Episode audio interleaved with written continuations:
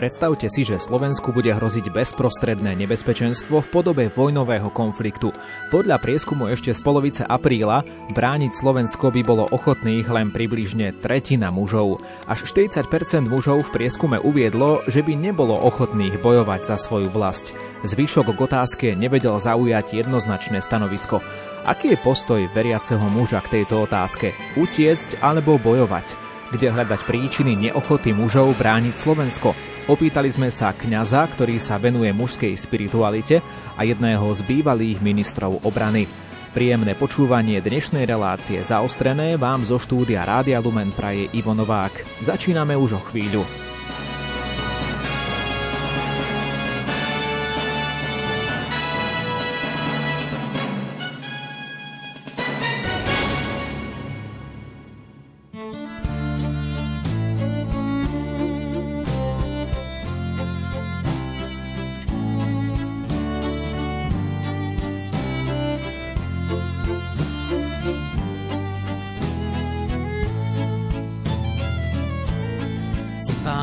Všetkých, nie len národný. No nechal si nám za tých málo dní, čo tu na zemi máme v našom srdci rásť. Cit, ktorým milujeme svoju vlast. Napísaných bolo básní aspoň tisíc, kde svoju lásku vyznali jej romantici, iný láskou vlasti a rodnému kraju hrdosti mysle celkom pohrdajú. Keď z výšky kopcov dolu hľadím k nám, tam, kde je domov, ruky otcov mám, synov, dcer, hodnot, čo sa nemenia. Všetko to dobré dielo tvojho stvorenia, keď z výšky kopcov dolu hľadím sám, k tebe sa modlím, v duchu rozímam, že čistým srdcom aj tam ťa vieme nájsť. A kde si Bože ty, tak tam je naša vlast.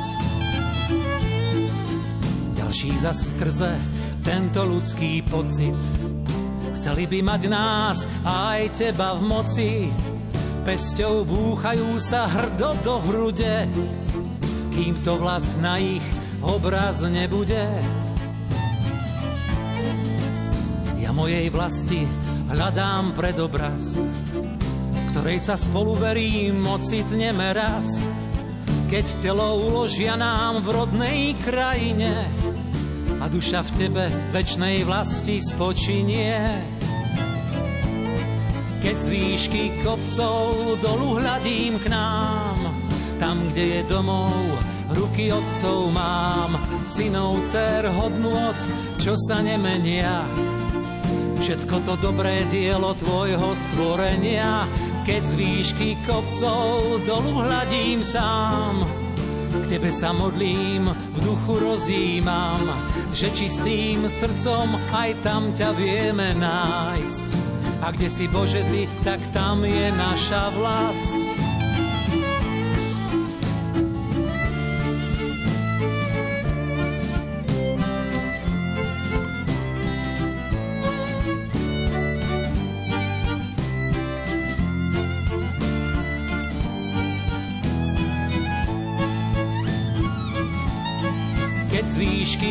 Kopcov dolu hľadím k nám. Tam, kde je domov, ruky otcov mám, synov, dcer, hodnot, čo sa nemenia. Všetko to dobré dielo tvojho stvorenia, keď z výšky kopcov dolu hľadím sám. K tebe sa modlím, v duchu rozímam, že čistým srdcom aj tam ťa vieme nájsť a kde si Bože Ty, tak tam je naša vlast.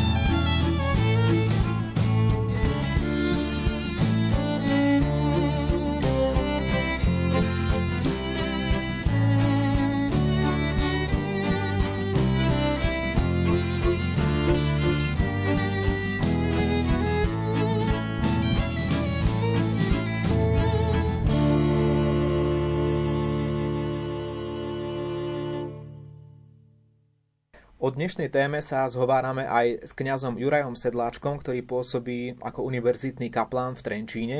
Zároveň je pedagógom, vysokoškolským pedagógom a dnes sa s ním zhovárame aj preto, lebo je autorom viacerých knižných publikácií o odcovstve a práve aj to môže veľmi úzko súvisieť s našou dnešnou témou. Rozprávame sa o tom, prečo tak málo mužov na Slovensku je ochotných brániť svoju vlast v prípade vojenského ohrozenia.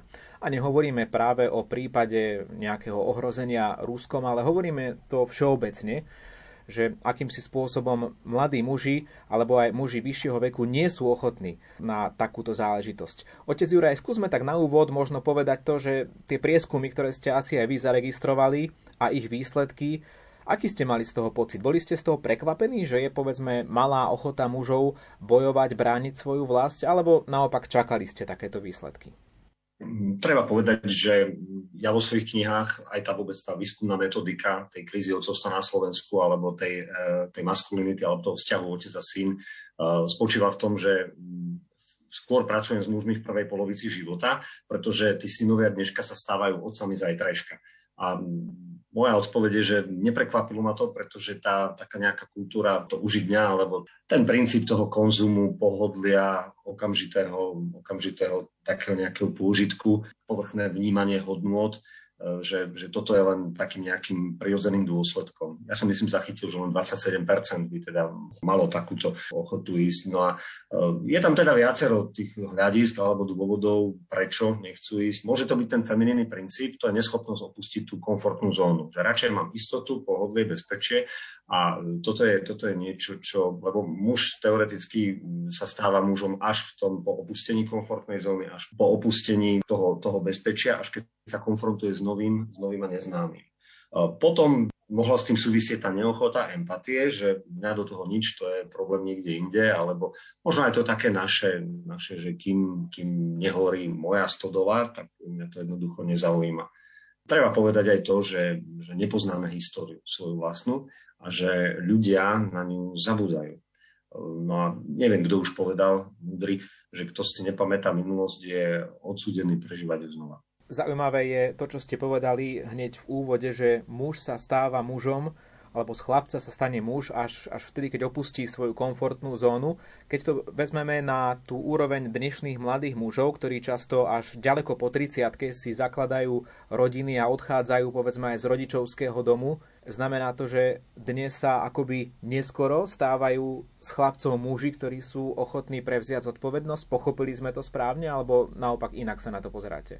Súhlasím s tým, je tam určitá neochota, chýba tam nejaká hlbšia motivácia, prečo to urobiť, alebo tá taká protektivita. Častokrát e, tak tých rodičov je tam možno aj nastavená tak, že, že ten chlapec si na to zvykne a potom to, to dospievanie, alebo to také fyzické dozrievanie to nazvime, alebo e, tak to sa tým pádom prirodzene prirodzene oddiali. Aj tak, ako máme vo futbale, že najlepšou obranou je uh, útok, uh, tak uh, útek v duchovnom živote zase poznáme, že pred hriechom. Ale myslím si, že hlbokým koreňom problému je, že my sa nechceme vzdať toho, toho pohodlia toto je taká asi, asi základná, základná vec. Profesor Zimbardo toto, toto skúmal prečo tí mladí muži nejak, prečo sa oddialuje ten ich vývoj alebo vývin, tak oni ťažšie nadvezujú vzťahy, ťažšie formulujú veci, ťažšie, veľa, veľa z nich ich upadá do tých počítačových hier, povedzme. A to je kvôli tomu, že oni sa potrebujú cítiť bezpečne, pretože tam im nehrozí odmietnutie. To znamená, tú takú bojovnosť majú v sebe takú, ale len tú, tú virtuálnu, kde mi, kde mi nehrozí teda nič zlé a kde pod nejakou anonimnou internetovou identitou môžem, môžem nejako dosahovať nejaké výsledky alebo zmerať si sily s niekým, ale kde zároveň nie som explicitne konfrontovaný s mojou, ja neviem, podobizňou lebo my muži máme to v sebe, že neradi sa vraciame na miesta, kde sme zlyhali alebo kde nám teda hrozí, hrozí niečo, niečo zlé. Tomuto nezáujmu nás učia aj dnešná doba.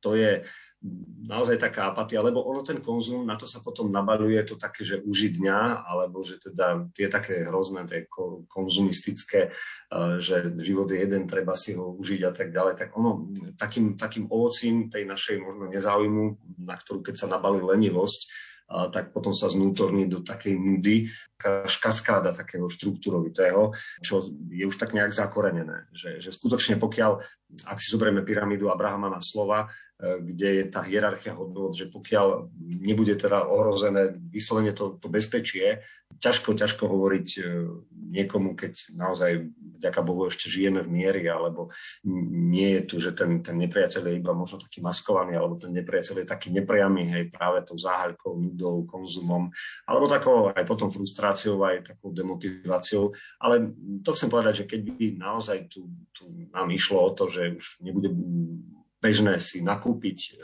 povedzme čerstvé potraviny alebo palivo, alebo, alebo že naozaj ak vysielanie budú, budú prerušovať nejaké, nejaké salvy alebo nejaké sirény, no tak, tak tým pádom to nepresvedčí mužov o tom, že tá situácia nejakým spôsobom nalieha. Veľkú skupinu to nepresvedčí. Ja som z okolností mal nedávno prednášku ako pozvaný host v jednom UPCčku a tam sme o tom debatovali aj s mladými mužmi, ale prišli, prišli aj teda starší muži a tam na túto otázku jednoznačne teda viacero generácií odpovedalo a zhodovali sa v tom, pokiaľ teda tí starší najmä mali v sebe to, že, že ak mám to adresné, čo idem chrániť, tú svoju rodinu a jej budúcnosť tých mojich najbližších, tak, tak musím, musím jednoducho ísť. Že toto tak nejak mali v sebe. Súvisí to teda, že čo je tou motiváciou, aby, aby muž, muž bojoval lebo môžu tam byť teda tie politické dôvody, ale, ale potom aj tie vnútorné, že naozaj, že zlu sa treba vzoprieť, alebo mm, sú hodnoty, ktoré, ktoré, ktoré treba chrániť.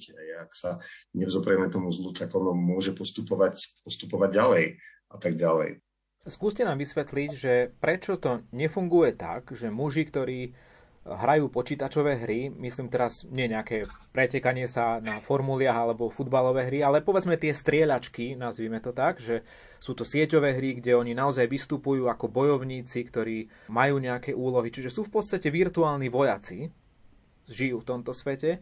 A muži, ktorí povedzme horlivo navštevujú fitness centra, pracujú na tom, aby boli v dobrej kondícii, aby naozaj ten, ten mužský silový princíp sa prejavil na ich postave aj na vonok, tak prečo to nefunguje tak, že, že títo muži by teda mali byť ochotní logicky aj, aj bojovať nie? v prípade potreby?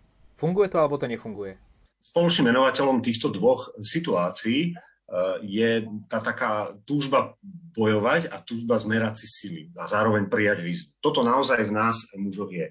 Ale treba povedať, že mnohí tú maskulinitu hľadajú nesprávnym spôsobom a že dnes je presne tento kult tela dosť rozšírený a s ním súvisiace určité uznanie. To znamená, tí mladí muži, tou motiváciou je, že si môžem zmerať sily a že, že môžem byť za tie svoje, povedzme, tú prácu na svojom tele, alebo že na, za tú takú, takú bystrosť pri tej počítačovej hre, hoci som stále v kresle svojej, svojej izby, tak e, to je tou motiváciou, že si, že si môžem zmerať síly, ale veľmi dôležité sú tam tie referenčné osoby, že aká skupina, akej skupine ja teda si budem vidieť ten význam.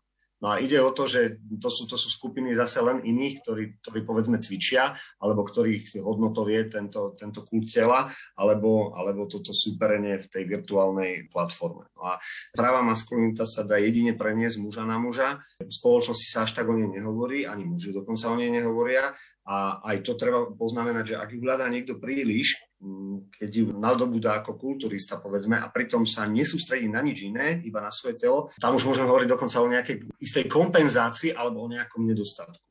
Takže ide tu o nejakú teda vnútornú vyváženosť, e, dobré vzory a určite, že ešte viac ako muž potrebuje. Samozrejme potrebuje, aby niekedy aj fyzicky sa postavil nepriateľovi, tak potrebuje predovšetkým taký zdravý, silný úsudok a veľmi dôležité a kľúčové je v tomto seba uvedomenie. To znamená to, čo je v tej hlave, v tej duši človeka. Muža. Vy ste povedali, že maskulinita, teda nejaký mužský princíp alebo mužnosť, nazvieme to, ak dovolíte, sa odovzdáva z muža na muža.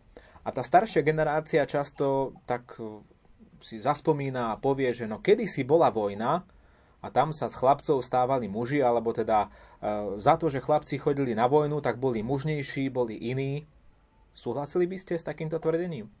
Poznám ľudí, ktorí naozaj mali túto možnosť si tieto veci uvedomiť. Určite je tam veľmi dobre zvýraznené, že naozaj tá základná vojenská služba bola v rozmedzi 18 až 20, 22 rokov veku života chlapca. Alebo teda mladého muža. Že tieto veci sú v prvej polovici, v prvej fáze toho jeho života a že ako 25-roční títo, títo muži dozreli. A všetko, čo dovtedy zažijú, a to je to práve tá skúsenosť s tým absolútnym opustením komfortnej zóny, uniformou a tak ďalej, niečoho, do čoho musia vstúpiť.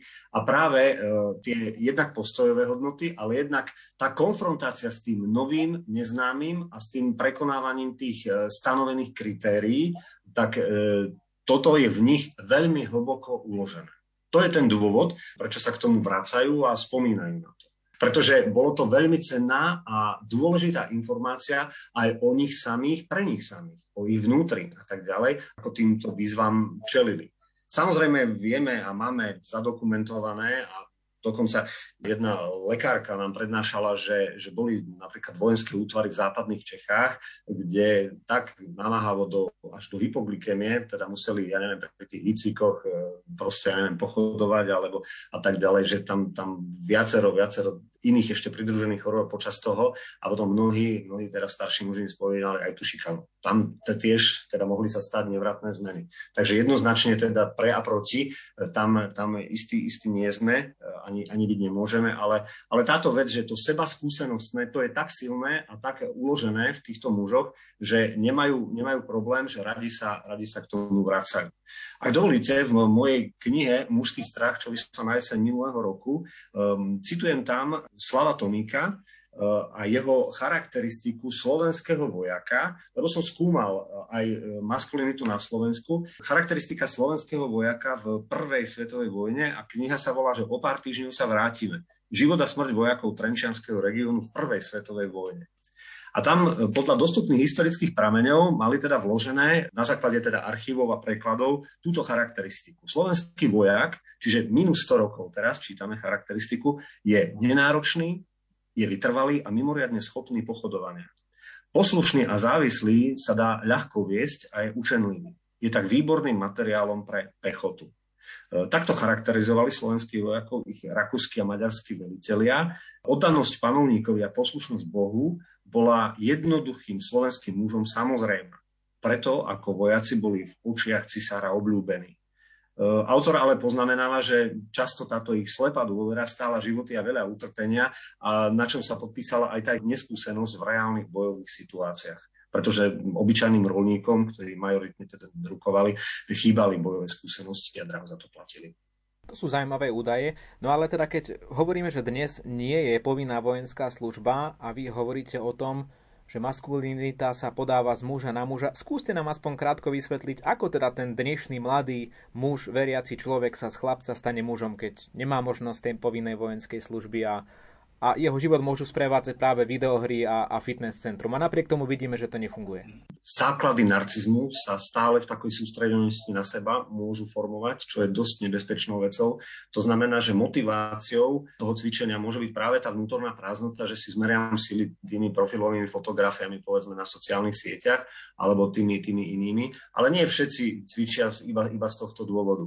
Potom je tam ten, ten rozmer, že kde chýba seba darovanie, tam nastupuje seba odmenovanie odmeňovanie. Takže e, naozaj mladý muž by mal byť zodpovedný za nejakú vec.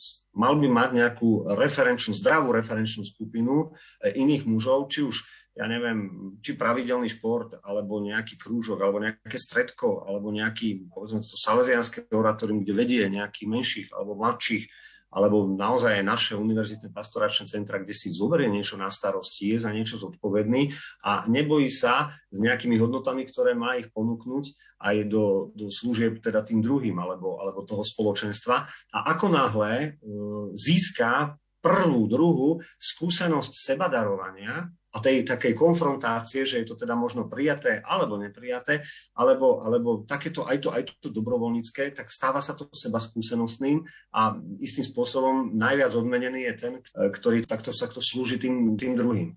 Takže asi by som odpovedal na to mať prácu, mať štúdium, mať tú prácu takú, ktorú, že, že ju nemením každých 8 týždňov, povedzme, alebo tú brigádu, alebo že tú školu naozaj dokončím. To sú prvé také referenčné znaky takej akejsi zakorenenosti. A potom, potom samozrejme hľadať sa, ale mať, mať popri tých plnení každodenných e, úloh a situácií niečo, že muž by mal mať víziu, kam sa chce posunúť. To znamená, že do pol roka alebo do najbližšieho roka urobím, povedzme, vodičský preukaz. Alebo cudzí jazyk. Alebo sa začnem angažovať, alebo, ja neviem, v tej našej farnosti, povedzme, raz týždenne pôjdem aj okrem nedele ministrovať a tam nejakým spôsobom pomôžem, pomôžem kňazovi s niečím. A ide tam o to, že ak muž e, začne vychádzať z tejto svojej komfortnej zóny, začne vstupovať do vzťahov, tak, tak toto okolie postupne príjme použijem z Nemčiny ein ist kein. Jedno takéto sam, osamelé úsilie je žiadne, ale ak sa stane táto vec črtou jeho života, alebo ja neviem, fyzioterapeuti môže ešte počas štúdia robiť kurzy ďalej, alebo rozličné aj iné, nielen profesíne, ale aj tie také, také hlboko ľudské veci, na ktorých stále, stále môže pracovať. Tak ako hovorí Michelangelo, nie väčšej škody nad stratený čas. A toto je niečo, čo, čo takisto nám dáva Boh. Pretože aj tá jeho mladosť, tá jeho mladíckosť s tým mladým duchom a teda fyziologicky aj s tou stále vysokými hladinami testosterónu, POA bude dostávať pod kontrolu ducha a teda zároveň, zároveň budú slúžiť tým druhým. No a zároveň je to obdobie, kedy kladie, akoby stavia piliere toho svojho budúceho dospelého života čo sa za mladí naučíš, na staré kolena, ne, sa hovorí takisto, je, že ako by si našiel. S kňazom Jurajom Sedláčkom sa budeme rozprávať aj po krátkej hudobnej prestávke. láskou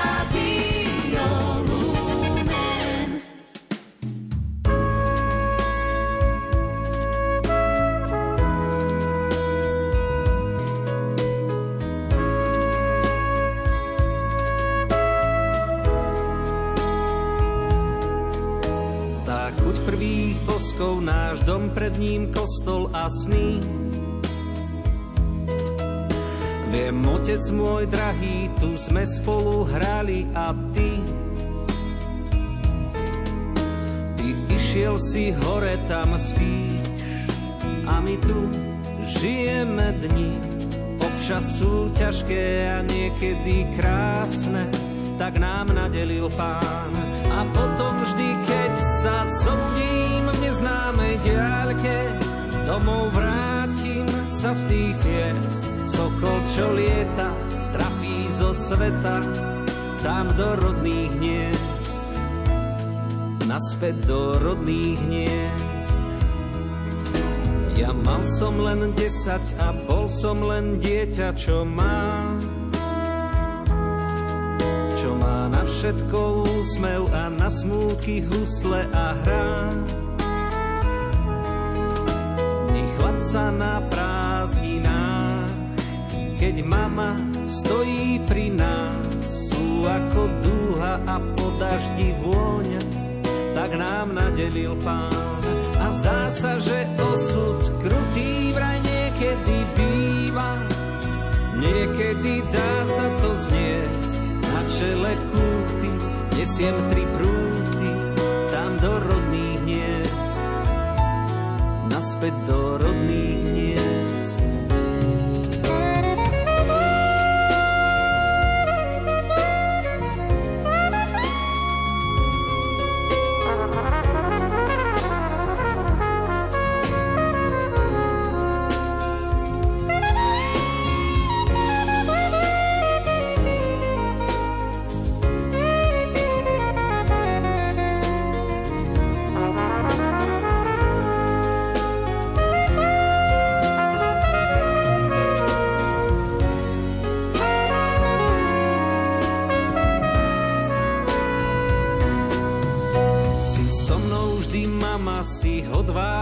mat môj chrám. Viem, vždy niečo chýba a cenu má iba čo dám. Stále som chlapec, čo hráva, stále som, aký som. Vieš, že ma nezmení úspech či sláva, nájdem rodný dom. A potom vždy, keď sa zobudím v neznámej diaľke, domov vrátim sa z tých ciest. Sokol, čo lieta, trafí zo sveta, tam do rodných hniezd. Naspäť do rodných hniezd. Osud krutý vraj niekedy býva, niekedy dá sa to zniesť. Na čele kúty Nesiem tri prúdy tam do rodných miest, naspäť do rodných miest.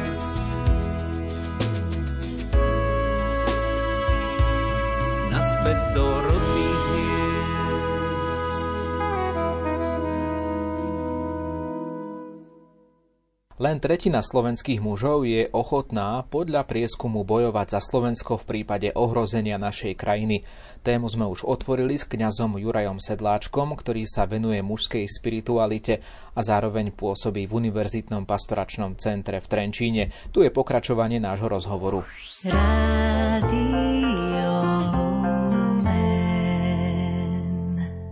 Otec Juraj, keď som sa bavil s niektorými mužmi vo svojom okolí krátko po vypuknutí vojenského konfliktu nedaleko za našimi hranicami, teda na východe, na, na Ukrajine, tak mi tí muži hovorili, že ja by, som, ja by som nebojoval, ja by som odišiel, povedzme, do takej a takej krajiny západnej Európy. To nie je môj boj, to nie je naša vojna a to nemá žiadny zmysel, my nemáme žiadnu šancu, Slováci. My sme, my sme malý národ. Keď počujeme tieto úvahy, nemajú možno niečo do seba? Veď e, ak ide o veriaceho človeka, veriaceho muža, možno si niektorí povedia, že prečo by som ja mal mať niečo spoločné s násilím a s vojnou. Nerad by som naozaj politizoval, aj, pretože tieto veci majú širšie súvislosti a súvisia teda aj s otázkou tej svetovej politiky, svetovej bezpečnosti a tak ďalej, ale to už je možno tá etika spravodlivosti aj, a samozrejme my sme povinní povolaní využívať a používať v tomto a pridržať sa e, kresťanskej etiky.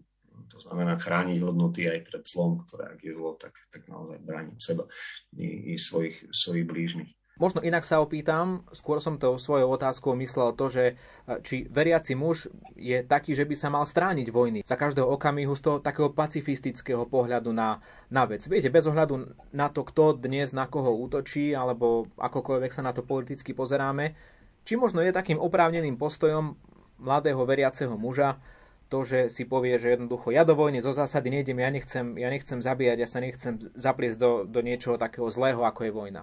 Mali sme už v 90. rokoch tú výhradu vo svedomí, na základe ktorej uh, mohol muž uh, požiadať, mladý muž požiadať o civilnú alebo náhradnú vojenskú službu práve z tohto dôvodu. Uh, je to, je to, možno, je to možno aj otázka zodpovednosti alebo také otvorenosti prijať tú zodpovednosť aj za to, za to spoločné dobro.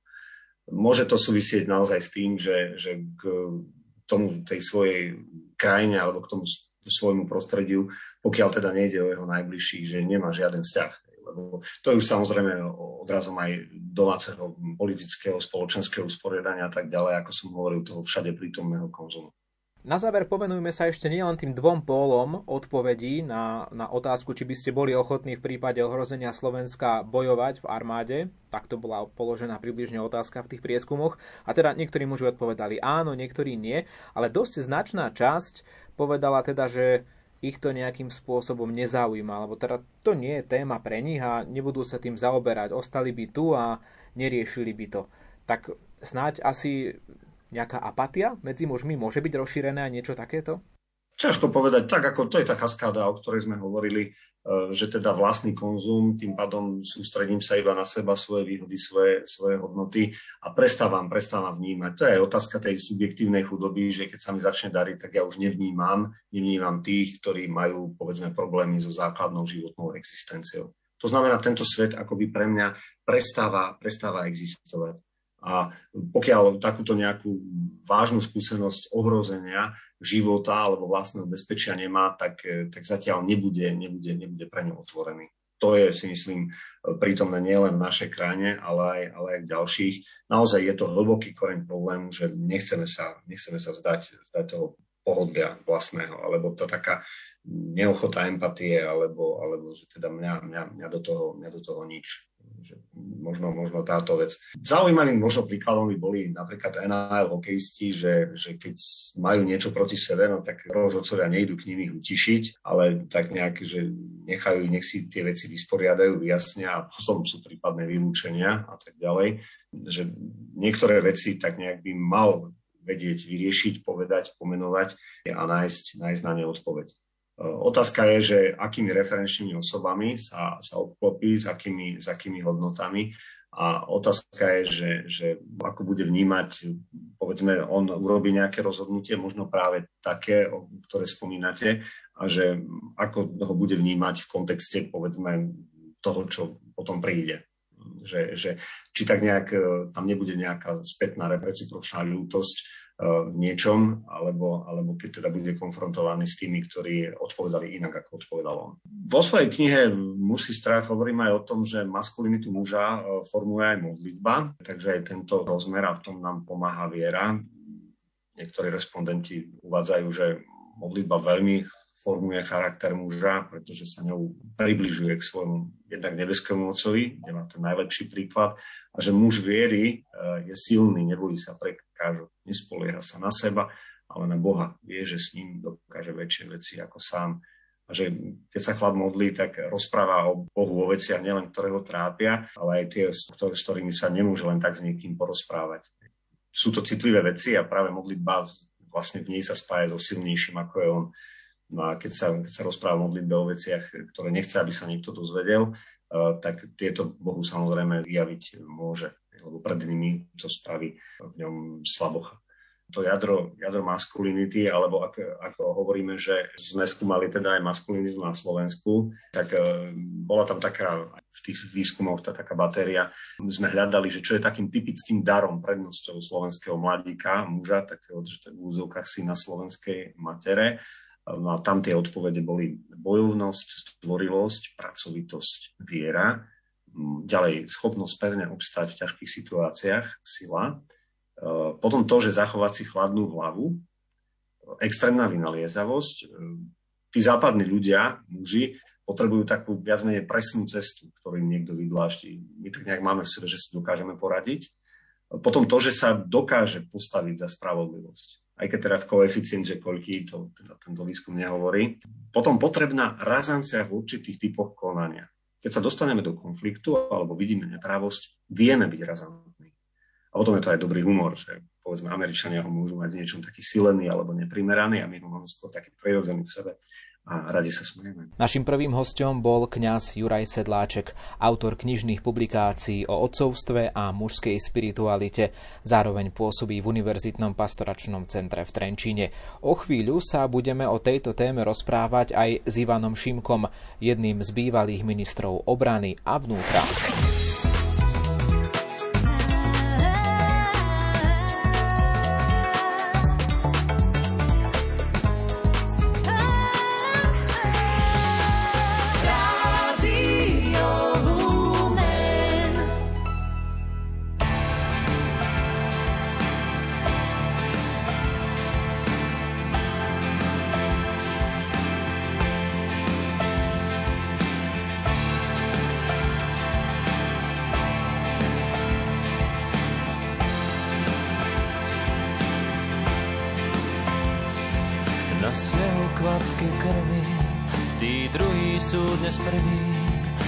Často nezmení, sú prví poslední. Miesto diamantov kosti, hriechy súcnosti a sny sa rozplynú, zmenia sa na špinu.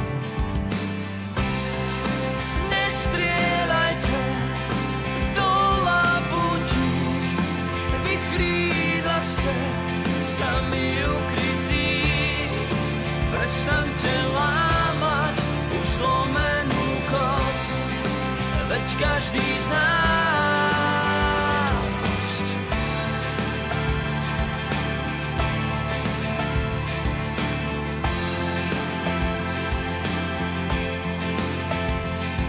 Na snehu kvapky krvi, tí druhí sú dnes prví, kým často nezmení, sú prví poslední tak poď do mojej izby, kde nič nás už netrízni.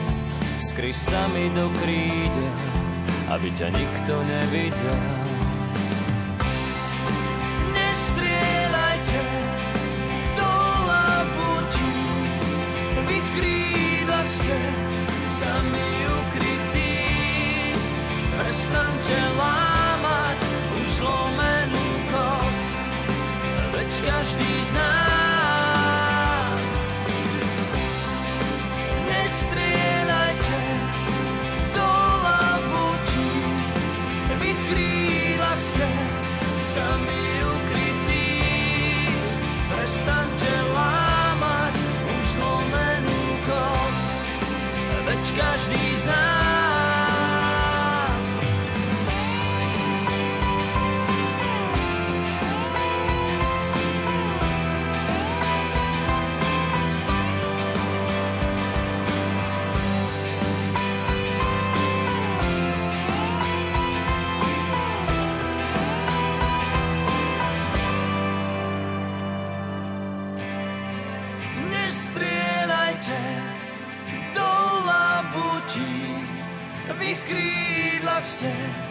sami ukrytí.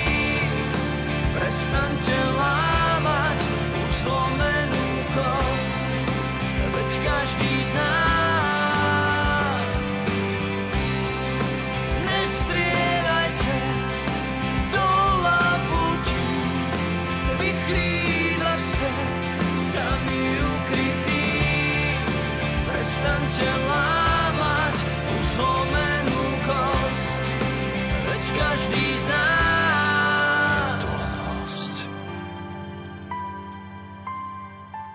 dnešnej relácii sa zhovárame aj s pánom Ivanom Šimkom, ktorý v predchádzajúcich rokoch mimochodom zastával aj funkcie ministra obrany alebo ministra vnútra a chceme vedieť aj jeho názor na to, prečo mnohí Slováci nemajú motiváciu brániť svoju vlast. Pán Šimko, čím si to vysvetľujete, že podľa prieskumu pomerne málo slovenských mužov je ochotných v prípade potreby zobrať zbran do ruky a v armáde alebo v nejakom ozbrojenom konflikte brániť svoju vlast? Viete, na to, aby sa človek takto rozhodol, na to, na to musí byť odhodlanie, ktoré vychádza z nejakej emócie. Ohrozenie, bezprostredné ohrozenie alebo priamo vojnové udalosti, to je veľmi silná emócia, ale zatiaľ to naši ľudia takto nevnímajú. Ja som zažil rok 1968, mal som vtedy 13 rokov. My všetci sme boli vtedy rozhodnutí, že keby sa dalo, tak budeme robiť všetko, aby sme sa do tých Rusov pustili. To bolo nadšenie. A ja som presvedčený, že keby takto bolo Slovensko ohrozené, tak e, budú takto aj slovenskí muži reagovať. Takže myslíte si, že možno je predčasné robiť nejaké závery, že tá ochota je nízka, alebo je tam nejaká demoralizácia? Možno ešte to dopoviem tým, že e, však potom sme niekoľko rokov, e, to bolo 13 plus asi 9, čo som bol na, na základnej vojenskej službe. To už bolo v úplne inej situácii, v podstate v inom režime tam som ani tých vojakov z povolania, a to som bol v super bojovom pluku, ani u tých som e, necítil, že by nejak túžili potom, aby bránili svoju vlast. Môj veliteľ roty, e, vojak z povolania teda, e, ten priamo povedal, že keby to malo prísť na ostro, takže on sa niekde zašie do nejakého sklípku a že tam to prežije. to je teoretická príprava na obranu a ešte, ešte navyše v režime, s ktorým sa nestotožňujete, to, to, to, nevyvoláva nejakú veľkú, nejaké veľké nadšenie pre obranu vlasti. Ale vidíme, že keď naozaj ide do tuhého, no tak e, ja teda verím v to, že e, naši muži sú zdraví a, a svoje rodiny majú radi a svoju domovinu majú radi a branili by ju. Na druhej strane oponovať by som vám mohol prieskumom európskych hodnôt a to sú predchádzajúce roky, kde Slovensko veľmi neobstálo dobre, pretože Slováci ešte v roku 2017 hovorili o 56-percentnej ochote brániť vlast a boli skôr na chvoste tohto prieskumu Napríklad e, v Rusku, Slovinsku alebo Bulharsku boli tieto hodnoty cez 80% takejto ochoty. E, nebude tam predsa len možno nejaký taký narušený vzťah medzi štátnosťou alebo štátom a tou ochotou za ten štát bojovať? Ja by som to nenazval narušený. On sa zatiaľ nevytvoril ten vzťah, lebo veď my sme tu Slovensko nemali e, s výnimkou toho krátkeho obdobia cez vojnu, ktoré bolo viac menej vnútené, ale aj vtedy sa ukázalo, že Slováci boli ochotní bojovať proti fašizmu a bolo Slovenské národné povstanie. E, ale inak sme tu, inak teda naši predkovia, ak museli bojovať, tak bojovali za iné štáty. E, teda predovšetkým za Rakúsko-Uhorsko ešte. E, za Československo sa veľa nebojovalo. Ja si skôr myslím, že ten vzťah sa nevytvoril. No tak tie iné národy mali svoje štáty a museli o svoju existenciu viackrát vo svojej histórii bojovať, majú túto skúsenosť. Skúsme sa na to pozrieť ešte aj v súvislosti so signálom do zahraničia, ktorý takto vysielame, pretože vieme, že v Európe sme vo veľkom medzinárodnom priestore a výsledky takéhoto prieskumu sa dostanú aj ďalej. Vysielame tým možno nejaký signál zraniteľnosti alebo nejakej vnútornej nestability, keď, keď takýto prieskum si pozrie niekto v zahraničí, možno z nejakých spravodajských agentúr, nejakí dôstojníci a budú to analyzovať? Myslím si, že to nebudú analyzovať, aspoň nie v tých, v tých kruhoch, ktoré rozhodujú o vojensko-politických otázkach. Skôr je to naša vnútorná úloha, aby sme uvažovali nad tým, že či e, je treba alebo, alebo nie je treba posilňovať aj takéto e, mentálne odhodlanie obyvateľstva čeliť problémom. To si myslím, že je dôležité aj v čase mieru. Na tom by sme mali pracovať. Pokiaľ ide o tú otázku toho nášho zapojenia povedzme do spojeneckých záväzkov, no tak tie by sme si mali plniť predovšetkým tej e, technickej a ekonomickej oblasti, to je e, jednoducho musíme sa niekedy vedieť zrieť aj niečoho, čo by sme mohli použiť pre zvýšenie nášho blahobytu, aby som to tak povedal trošku pateticky, aby sme boli pripravení aj pre e, prípad ohrozenia.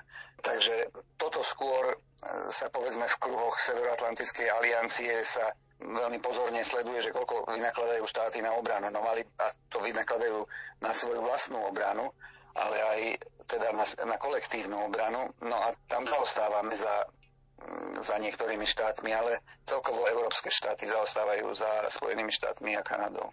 Hoci ste boli ministrom obrany v podstate už pred 20 rokmi, predsa len bude ma ešte zaujímať váš pohľad na to, čo môže armáda na Slovensku urobiť preto, aby bola atraktívnejšia v očiach občanov, aby taká služba v armáde aj na tej profesionálnej úrovni možno lákala viacerých občanov Slovenska. Neviem presne celkom teraz, ako ako to vyzerá, pokiaľ ide o záujem mladých mužov slúžiť v armáde, teda nakoniec aj žien dneska už, slúžiť v armáde. Na začiatku, ja, za môjho pontifikátu na ministerstve obrany bola ešte základná vojenská služba, ale už sa pripravovala profesionálna armáda. Ja si tak pamätám, že vtedy záujem v podstate bol, myslím si, že aj dnes je, že je to skôr otázka peňazí, ako veľkú tú profesionálnu armádu sme schopní si zaplatiť. Takže skôr to závisí od toho, než od, od záujmu alebo nezáujmu mladých mužov a žien sa pustiť do, do takejto životnej cesty.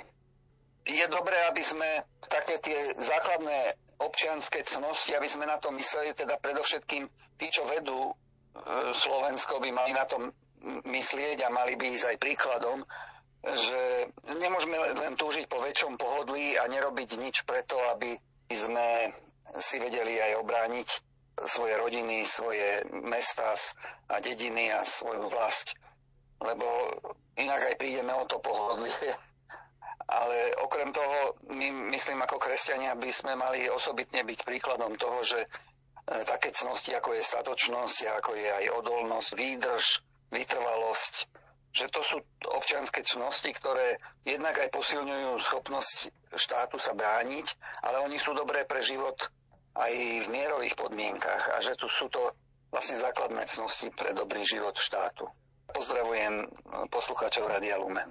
Počúvali ste rozhovor s Ivanom Šimkom, bývalým ministrom vnútra a obrany.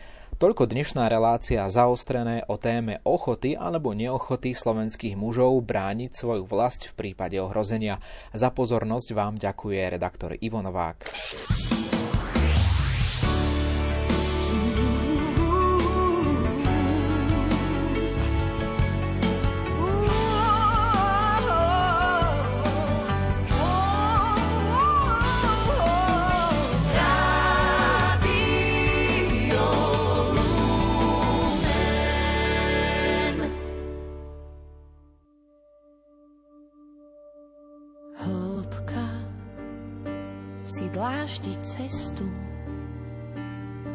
Cez ľudské rany, cez ľudské detstva. Skúša a nevie prestať z milosrdenstva. Chcem opäť čerpať Ak je to len výška, nebojím sa jej. nech ma dvíha hore. Ak je to len výška, nebojím sa jej, nebojím sa jej. Ak je to len dno, tak odraziť sa chcem, vidieť ponad zore. Ak je to len dno, tak odraziť sa chcem z celej sily mojej.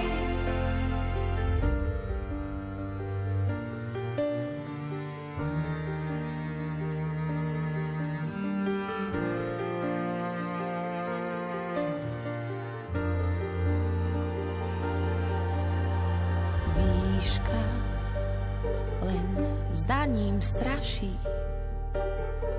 a kto sa zľakne, nezistí veľa.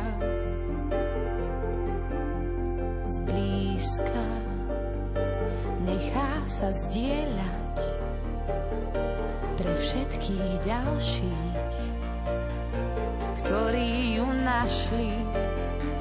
Oh, oh.